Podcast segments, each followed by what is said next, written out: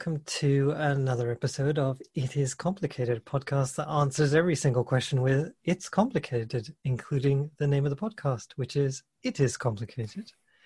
Hello, Dr. J. Hello, Josephine. So, if you like this, support us on Patreon so we can make more great things happen. Patreon.com slash It Is Complicated, all one word. And in the meantime, Dr. J, would you care to introduce yourself? Of course I will. Hi, I'm Dr. J. I gave myself the job title Harbinger of Change, and I gave myself the gender transgressive non binary gender queer. I'm what people on the internet today seem to really fear, which is somebody who gets to define themselves. I'm also a troublemaker and a hashtag queer nuisance. Because, Because branding, branding, branding, branding. branding. There's a hashtag out there, hashtag queer nuisance, and I think I'm about the only person still on it Because branding. Because branding. So, Josephine, why are you? Why am I? Why I am is the existential question that we all ask ourselves when we scream into the night. What I am is a independent scholar, activist, and artist. Occasionally a performance artist, sometimes a visual artist. Most recently, a visual artist. I like to think of myself as a queer without portfolio, which we have yet to define, but it sounds good It does sound good because branding. Because branding. Plus, today, it's especially appropriate.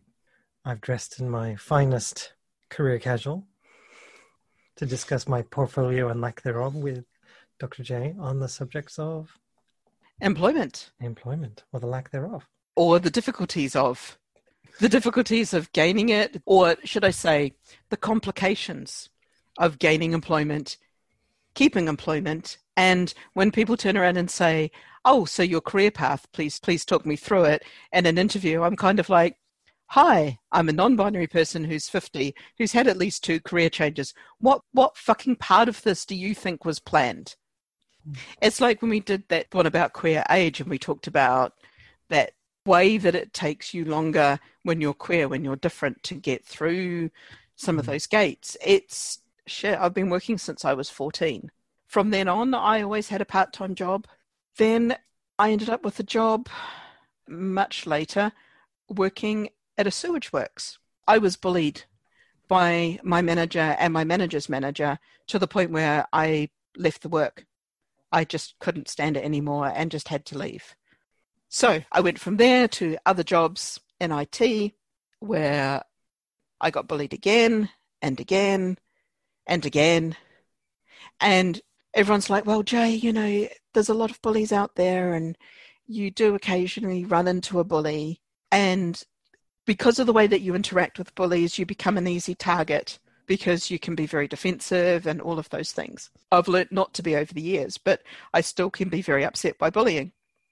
One of the things I've realized is it was never my problem. These people were bullying me because I was different, because they were homophobic, transphobic, queerphobic, whatever phobic they were. I was different. And it was like being at school, where when you're different, people believe that they can bully you. So in these workplaces, I would be constantly bullied. And it happened in New Zealand, it's happened in the UK. Nowhere has been a safe workplace until now. But for the majority of my 36 years in the workforce, I have been bullied in the workplace for anything, everything, you name it. I don't dress right, I don't talk right, I don't act right, I don't do right. And that has ginormous impacts. It's systemic.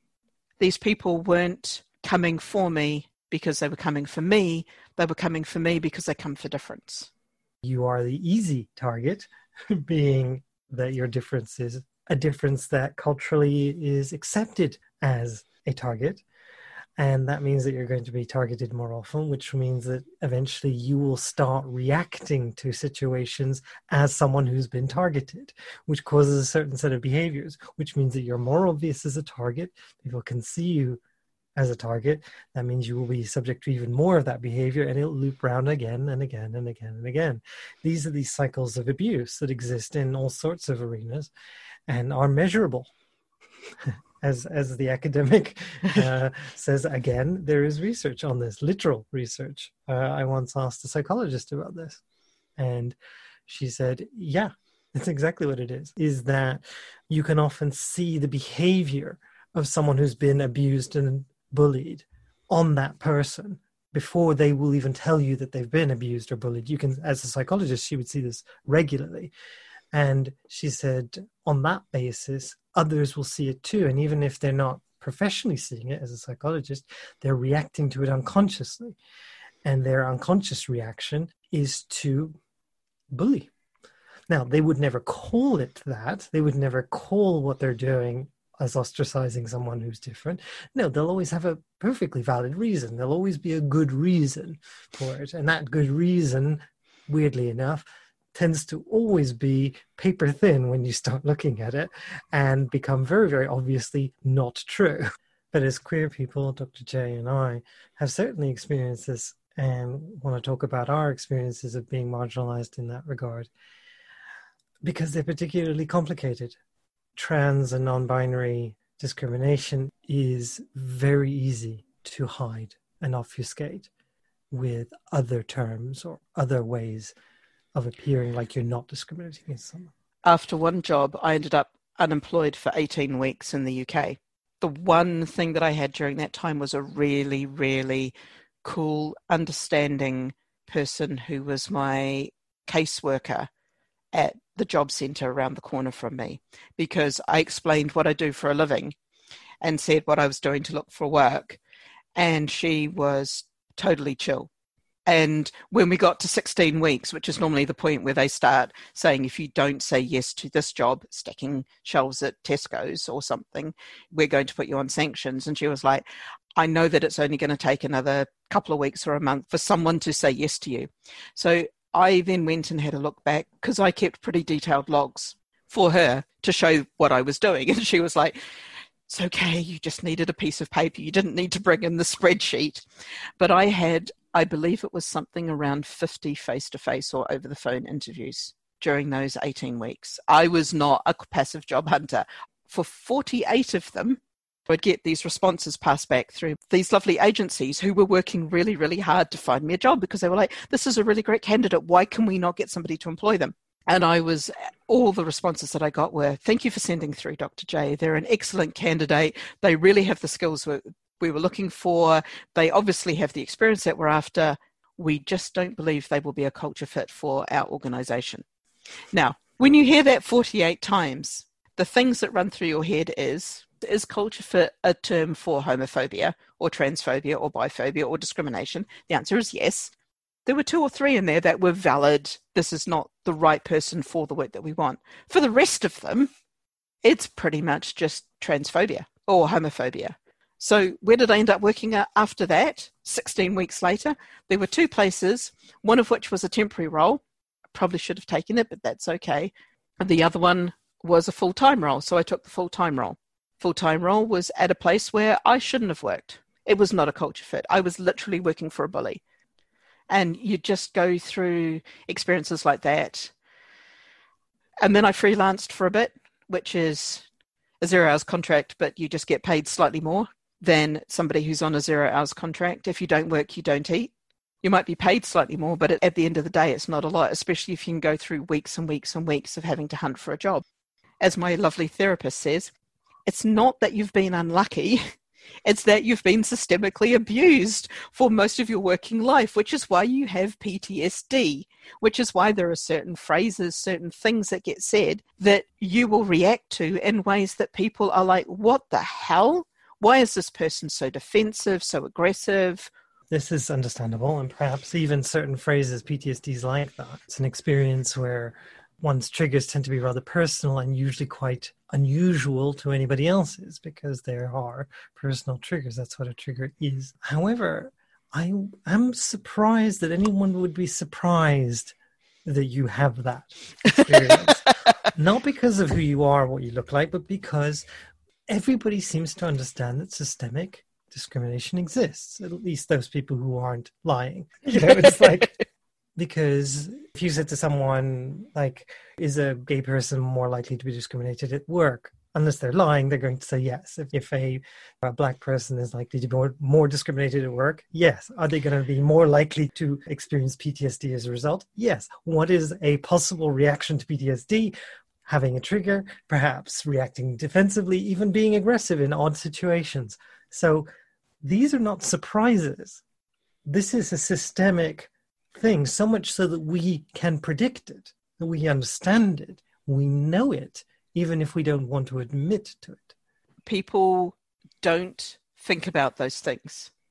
No, they they assume that their experience of the workplace is my experience of the workplace, that their experiences will be the same as mine all the time. That I, I disagree. I don't think that's what they're thinking at all. I think on the surface that's what they're thinking. I think if you ask them, they'll say that.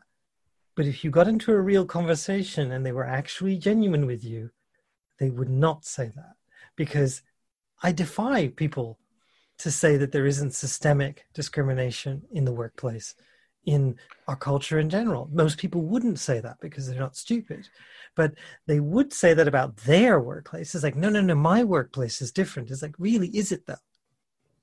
It sets up such a barrier. You go into a workplace and you automatically are expecting it. So what I wanted to go on to was say what happened to my current workplace, which is ThoughtWorks. And this may sound like an advert for ThoughtWorks, and I'm sorry, I am going to advertise them ever so slightly because they didn't bully me once in 18 months, the first 18 months I was there. And in fact, they really haven't over the four years that I've been there. The reason why I make the point at 18 months is that 18 months I had an absolute stonker of a breakdown. And I had an absolute stonker of a breakdown because I was expecting to be bullied and the longer that I waited for it to happen, the worse it was going to be. And the more I had to sit and wait, I knew that it was going to be bad. So I just kept on sitting there waiting for this to happen. And when it didn't, the anxiety built up in me that this would happen. So, of course, I ended up having an absolutely stonking, ginormous anxiety meltdown because I couldn't take waiting to be bullied. One of the triggers for it was when a client attempted to bully me, and it was so mild. Members of my team noticed, took me aside and checked that I was okay, and formulated a plan to help me. I'd never been looked after like that in my life. That started the breakdown because I wasn't just not being bullied, I was being protected by the people I was working with. And I literally didn't know what to do with all of that pent up energy. I had a meltdown so severe I couldn't put socks on. And I was constantly suicidal, which is also incredibly scary. And when it took time for our mental health resources to get back to me, my work were basically like putting pressure on them, going, How can we help you? How can we keep you safe? What is going to protect you at this time? What is going to help you? And that's unheard of because previously when I've had breakdowns, it's been like, okay, we'll sign you off for six weeks, try to come back sane or try to come back. But no, you can't come to work. No, we don't want to know anything about it. Whereas I was very open that the only thing keeping me alive was going into work. Even if I didn't make it in there till two in the afternoon, it meant that I had had food. I had put clothes on. I had left the house. People had seen me. So I wasn't going to be found six weeks later. You know, there were all of these things. And I can be open about this with Josephine because I know Josephine's been there for another one of these scary breakdowns where literally I think they did put me off work for nearly six weeks. Whereas this workspace said, we'll look after you. And they've continued to do so. And it's got to the point, and this is almost hard to say, but it's got to the point where I'm not just accepted at work, I'm celebrated. I'm celebrated for being different. I'm celebrated for what my difference can bring. I'm celebrated for what my experience of this can bring. For when we get into discussions about how to make workplaces and workspaces better, my experience, my my superpowers of resilience and, and vulnerability come into play. And I can talk about how we can make workspaces better for the young people who are starting out on their careers in tech and how we can make the space so much better for them. But I'm being allowed to have the space to have that discussion. and it's not just allowed to have that, I'm encouraged to have that discussion. I'm encouraged to push that forward. I'm encouraged to push that with everyone to say, how do we do this? How do we actually push this in? How do we make this happen? And that's unheard of. I'm not just told, oh, you're just being noisy, or just because you've been bullied doesn't mean that there's a bullying culture in this organization. it does. Uh, that's a tautology, isn't it?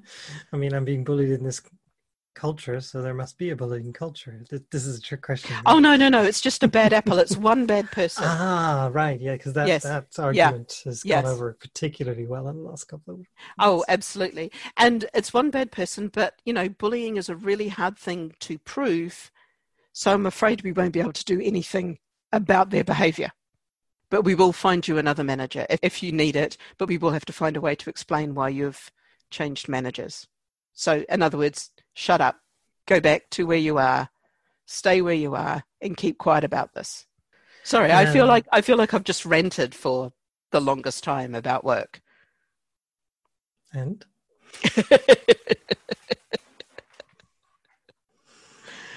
I mean, you know,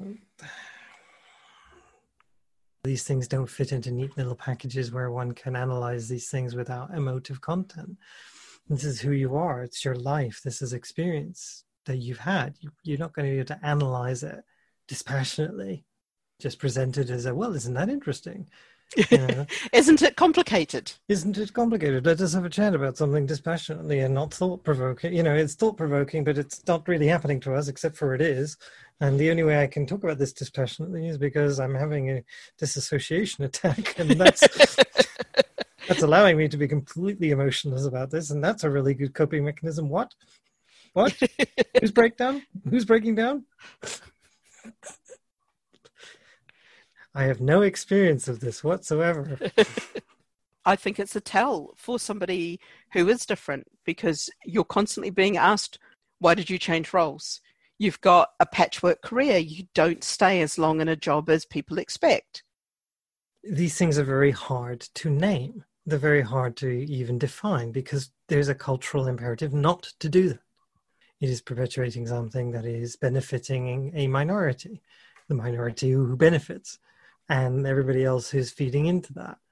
And that is a common cultural system. So of course there's no way to really talk about it. Especially it's very really it's really hard to define, especially when you want to say to someone, no, this is happening. It's like, yeah, but it's a bad apple. Oh, it, maybe it's just a bit you or da da da da. You know, if you learn... weren't if you weren't such a victim, well, I, which yeah, is something. Is if you didn't favorite. act as such a victim. Oh, I hate that expression. We should do a whole podcast on that. That's one of my. Maybe favorite. we will. I'll I'll I'll add it to the list. Yeah, because it's hard to define. Sometimes it's very hard to do anything about and it's very hard to claim it even it's like these experiences have happened to me as well regularly to such a degree that I believe and know with all my being it has to do with homophobia and transphobia. But because it's very rarely overtly said that that's the case, it's very hard to claim it to someone who is claiming to believe a dispassionate workplace that they have is completely egalitarian, except for those very few occasions when you get to find out that that's exactly what it is. And those, well, not pleasant for sure, are like gold dust to a certain degree because I've had the experience of going in for an interview for a position and I found out and knew that I was by far the most qualified person for the job by a country mile. Uh, I did the interview. I know enough about performance to know when a gig goes right. Overall, I came across as very, very qualified, professional, together, sorted out, and I didn't get the job. I was very disappointed because it was a good job. And I spoke to my contact, who, when I asked them why I didn't get the job, they asked me the following question Would you like the real answer or the answer they're going to give you? I picked option number one, listener. And as hard as it was to hear, at least I knew I was like, good. Thank you. I can't do anything about it because I can't take it to them because they will give another reason. And they had another reason. It was flimsy. I'm sure it could have been criticized. I'm sure it could even be used to take to a tribunal or to make a complaint. I imagine that might have worked, maybe, but it would have blackballed me in a particular industry. I would never have been able to get a job in said industry again. Not that I've managed to yet, because one of the reasons, dear listener, that I'm an independent scholar, activist, artist, and performer is because no bastard will hire me to do it. I have to do it by myself. I might cut that bit out. But no, I think you know, I, I would say keep it in because I think Yeah. it's important. I had to freelance after that awful job yeah. because- well, so, same here. because I mean, because because no one would employ me. You're having to freelance at the moment because people will find reasons not to employ you, and it's that culture fit lie being said in a different way. The thing about that is that you can't really argue against it because Hmm. it's nebulous. You know it's it's that get out of jail free card for an employer. It's like well you know what? You're great. You're clearly qualified. And the person that we hired they're clearly significantly less qualified. But you see the thing about them is that you know they they, they just fit a little better. They fit a little better by being you know a little bit what's the word i'm looking for? More uh like everyone else normal if you will not like you if you will.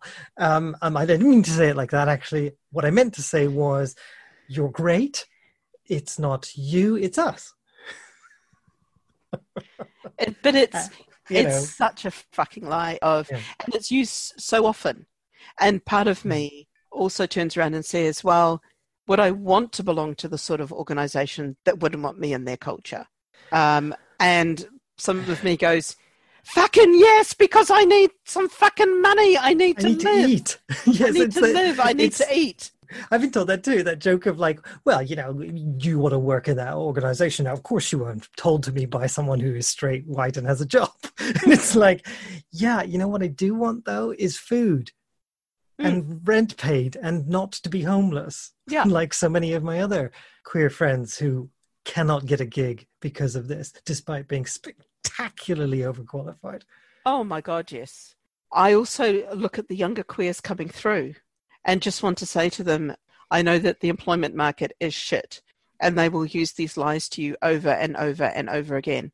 But there are also some good places out there who will look at you and go, I'm going to employ you and I'm going to figure out how to make our culture fit you. I am, as I've said before, a queer without portfolio. And as such, I am available. And I would like to think of myself as qualified for certain positions. Uh, you can see my CV at josephinebear.com. So if you'd like to take up Dr. J's wonderful challenge, and I do believe there are places out there that might think of me as a good fit to their culture, and I hope that I can continue to do the things that I do love to do, and I think that I can do relatively well. But it, it can be incredibly discouraging to be told over and over again. Well yeah but you know you're wonderfully qualified and clearly very talented except for you know this thing of you being different. And i've seen it over and over again.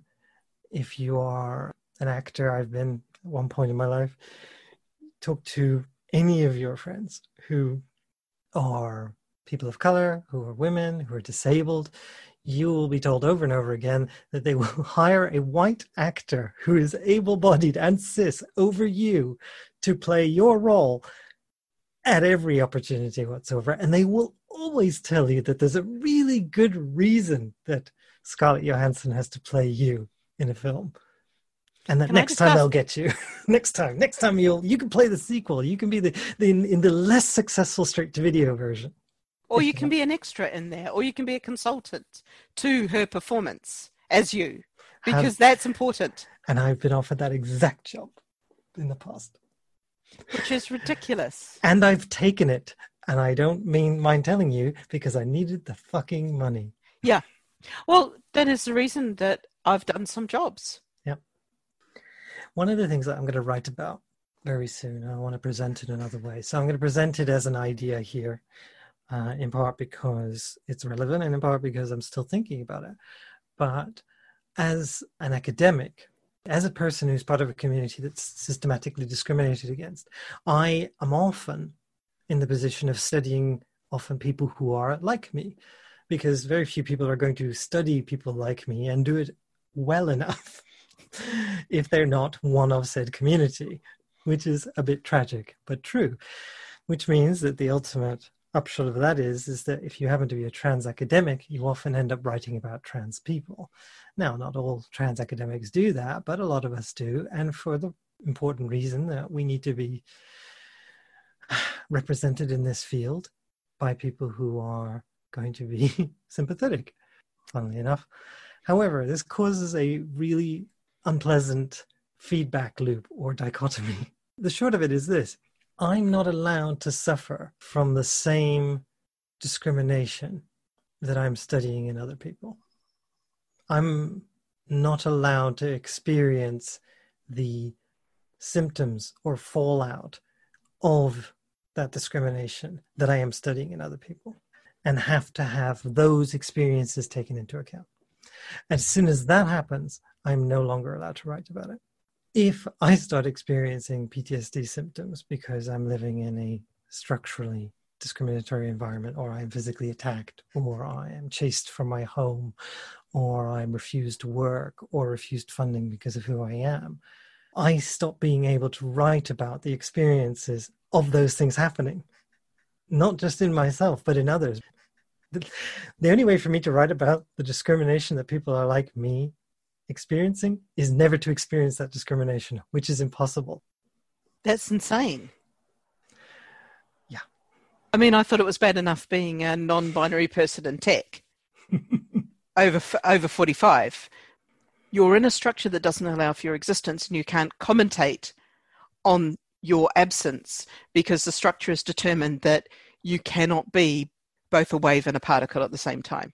No, it's an excellent analogy. I mean, I think of, and if I'm going to use myself as the example, I can think of my friends who are disabled academics, for example, who are writing about disability. Crip theory is the queer theory equivalent of that, where someone might want to examine oh, I don't know, the structural discrimination against people who've got certain disabilities, but they can't access those institutions because having that disability precludes you from being able to write in such a way that everybody else agrees is good academia, as in, you know, objective and proper and you know um, you're uh, publishing or dying as they often say you hmm. are constantly working and you have never needed to take a break or a holiday or have to take time off to deal with the crushing ptsd that you're experiencing because your life is a constant fear inducing anxiety nightmare but it's also the same in the non-academia world yeah I'm expected to be professional. I'm expected to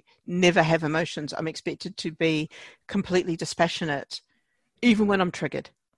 Yeah. Even when somebody is doing something and I'm having to deal with 40 years worth of layers to actually see what, what the hell is going on. And people like, you reacted awfully strongly to that situation. And there's part of me going, I reacted completely fine as to what I read from that situation what they can't see is the 40 years of that situation happening before. Well, but they also is... have never experienced it. I mean, because their experience is often going to be cis-normative. So they're just going to go, well, I don't experience that and I don't act that way. So it must be me being normal and professional and you're just weird. Or because... you're just unprofessional, which is the word that yeah. pops up. And it's the word that's used in the same way as you're too emotive. It's, it's asking mm. us to be both a, a light wave and a light particle at the same time. We have to experience mm. the discrimination. We have to be in this environment that structurally oppresses us. And yet we need to be professional. We need to not be impacted. And if you're trying to hmm. hide what you are or show what you are, it's still impacting you because people sense difference. A lot of people aren't consciously recreating these structural oppressions. They're just unconsciously, and I'm using unconscious rather than subconscious, they're unconsciously repeating it because they've never interrogated it. Of course, that's because it's structural, because yeah. it's it's invisible. It's yeah. Thing. No, no, these people aren't acting like mustache twirling villains. I mean, this is they're they're they're simply I, reproducing the model that they've been taught as normal. You know. I've had a couple of, as you've heard, I've had a couple of mustache twirling villains, yeah. but for the most part, people have been really nice. and really fine and, and everything else apart from they've just unconsciously repeated the same structural oppression over and over and over again. Well, it makes me think of this notion of professionality being cis normative, white, middle class, able bodied. The number of black people I know who've told me about their hair is not defined as professional. Or being told, well, yeah, can't you straighten your hair because, you know, curly or, or big hair or afro hair or hair like that, it's just not professional. It's like, but why? Why isn't it professional? The reason why black hair is not called professional is because it's not white. So they'll say, no, but no, but it's not about that. No, no, no. It's because it's not straight and neat and cropped in a certain way or or tied back properly or, or out of your face. No, it's because your notion of what is professional fits a very, very specific silhouette.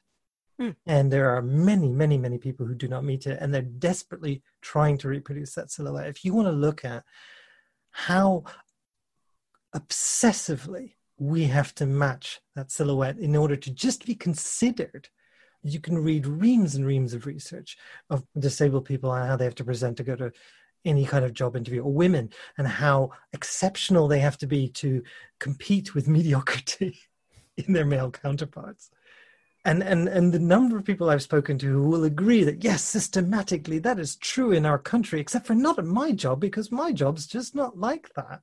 Yeah. Except for we're not hiring you because of what is it? Uh, you're not a culture fit. You're, you're not, not, a, culture fit for our you organization. You don't look professional enough because of your hair, your uh, eye color, your uh, that word you just used. Sorry, I'm a little bit. No, no, I totally, I totally get it. It's like because I can't talk about this dispassionately because no. we're affected by this. Neither and of us can. No, I can't do that academic thing of there's been discrimination in the life of Josephine Baird and Dr. J. They can discuss this at length and how it has affected themselves in a way that is animated, aggressive, perhaps even comical, in a dark way. This is done in order to achieve a sense of release and also to puncture the crushing, crushing pain that they experience in their daily lives. Let's watch. I've gone very strained. No, but I like what you just said is so is so completely true. Yeah. It's so true. It's that yeah. Mm. ability for us to laugh about it. Yeah. I mean, I'm lucky I'm in a good place at the moment where I can talk about the stuff and get taken seriously, but I always end up talking very seriously about it. And I always feel like it's lovely to be able to talk about it in a more light-hearted way. It's lovely to be able to joke about it because with somebody else who's experienced the same thing, because we don't talk about the crushing systemic oppression in our jobs. We don't talk about the crappy reviews that we get. We don't talk about the way that we're constantly fighting to be seen and to be ourselves and to be open about ourselves. We don't talk about those things because they're personal, because they happen to us. And it's not until you start opening the conversation that you realize that everyone in the room who doesn't fall into that very narrow band of normative has had literally had the same word said to them. And in having the same word said to them, we all realize that there is a system that's oppressing us. And it's not just that person, it's that entire system that is weighting down on everybody who's different outside of that little normative box. I think you've summarized it perfectly. It's as simple as that. The people who are hurt by those systems are the majority, not yeah. the minority. And the worst thing about these things is it always makes you feel like you're the only one. And that's just not true. And by the way, Josephine Baird is wonderful to work with. And not at all a cultural misfit. Unless you want me to be, which I can do for an hourly rate. You're attempting to be normative, neuronormative, aren't you? Uh, yeah. Yeah, mistake, please don't. Yeah, yeah please don't it just goes so wrong. now, Josephine, for those of you who can't see this because it's a podcast, is pulling a silly face. and on that note, I think we're done for this week. I think we are. And uh, it's been a pleasure to work with you again this week, Dr. J. Thank you for joining us, dear listener. Come again next week when we will be discussing something else. I'm not even going to suggest. no, don't, just don't even, because it's not. Dear listener, we record these things quite significantly in advance to when they're put out, so we can no longer keep up with the constant shifting shitstorm that seems to be coming out of the mouth of a particular noted author who resides at the British Isles. And so, with that, goodbye.